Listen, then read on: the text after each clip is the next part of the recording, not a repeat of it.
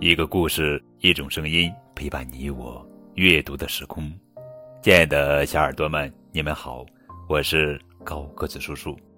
今天要讲的绘本故事的名字叫做《给乌鸦的罚单》，作者是王一梅，文，沈苑苑图。阿龙是城市里最年轻的警察，他希望自己能够有机会立功。成为英雄，但是阿龙遇到的都是一些小事，比如乌鸦飞过城市的时候，在一个高高瘦瘦的光头上歇脚，顺便还方便了一下。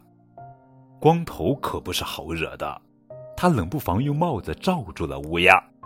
他把乌鸦交给警察阿龙，说：“这只乌鸦太不像话了，你应该拔光它的毛。”或者把它煮了。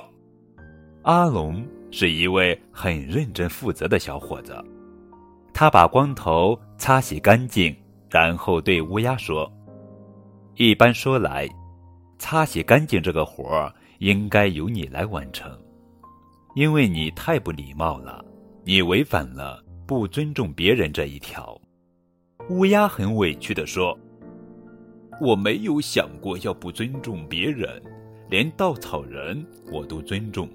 很多时候，人类总是相互怀疑、相互埋怨。乌鸦承认自己是一个近视眼，把光头当成了马路边的路灯。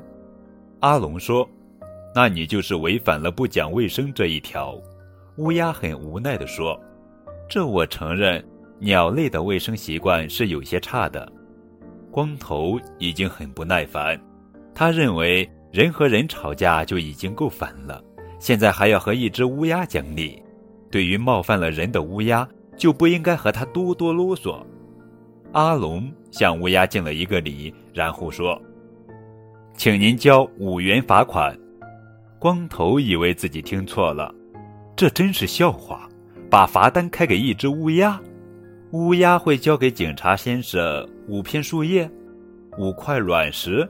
还是五条毛毛虫。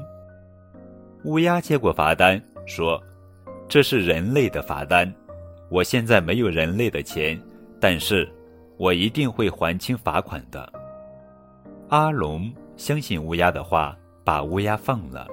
乌鸦很认真的点点头，衔着罚单飞走了。阿龙的这个举动被很多人当成笑话，他因此一辈子都没有得到提拔。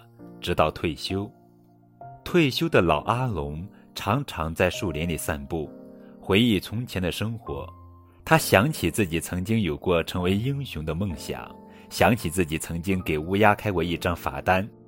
不久以后，伐木工人在一个树洞里发现了一堆硬币，在硬币下面压着那张罚单。伐木工人很奇怪，树洞里会有这么多的硬币。他仔仔细细地数了数。刚好是五元。王一梅阿姨有话说：“乌鸦的诺言。”警察阿龙相信一只随意方便的乌鸦，这一点看起来有些傻。阿龙因此被别人笑话了一辈子。然而，事实证明，阿龙对乌鸦的信任是对的。乌鸦向人类证明自己会信守诺言。用了一辈子的时间，而证明阿龙对乌鸦的信任不是笑话，也用了阿龙一辈子的时间。诚信究竟需要用多久来证明？信任和信守诺言原本只是人心里的一种简单的想法，当人类失去诚信，就变成了一种用一辈子才能证实的命题。亲爱的小耳朵们，你。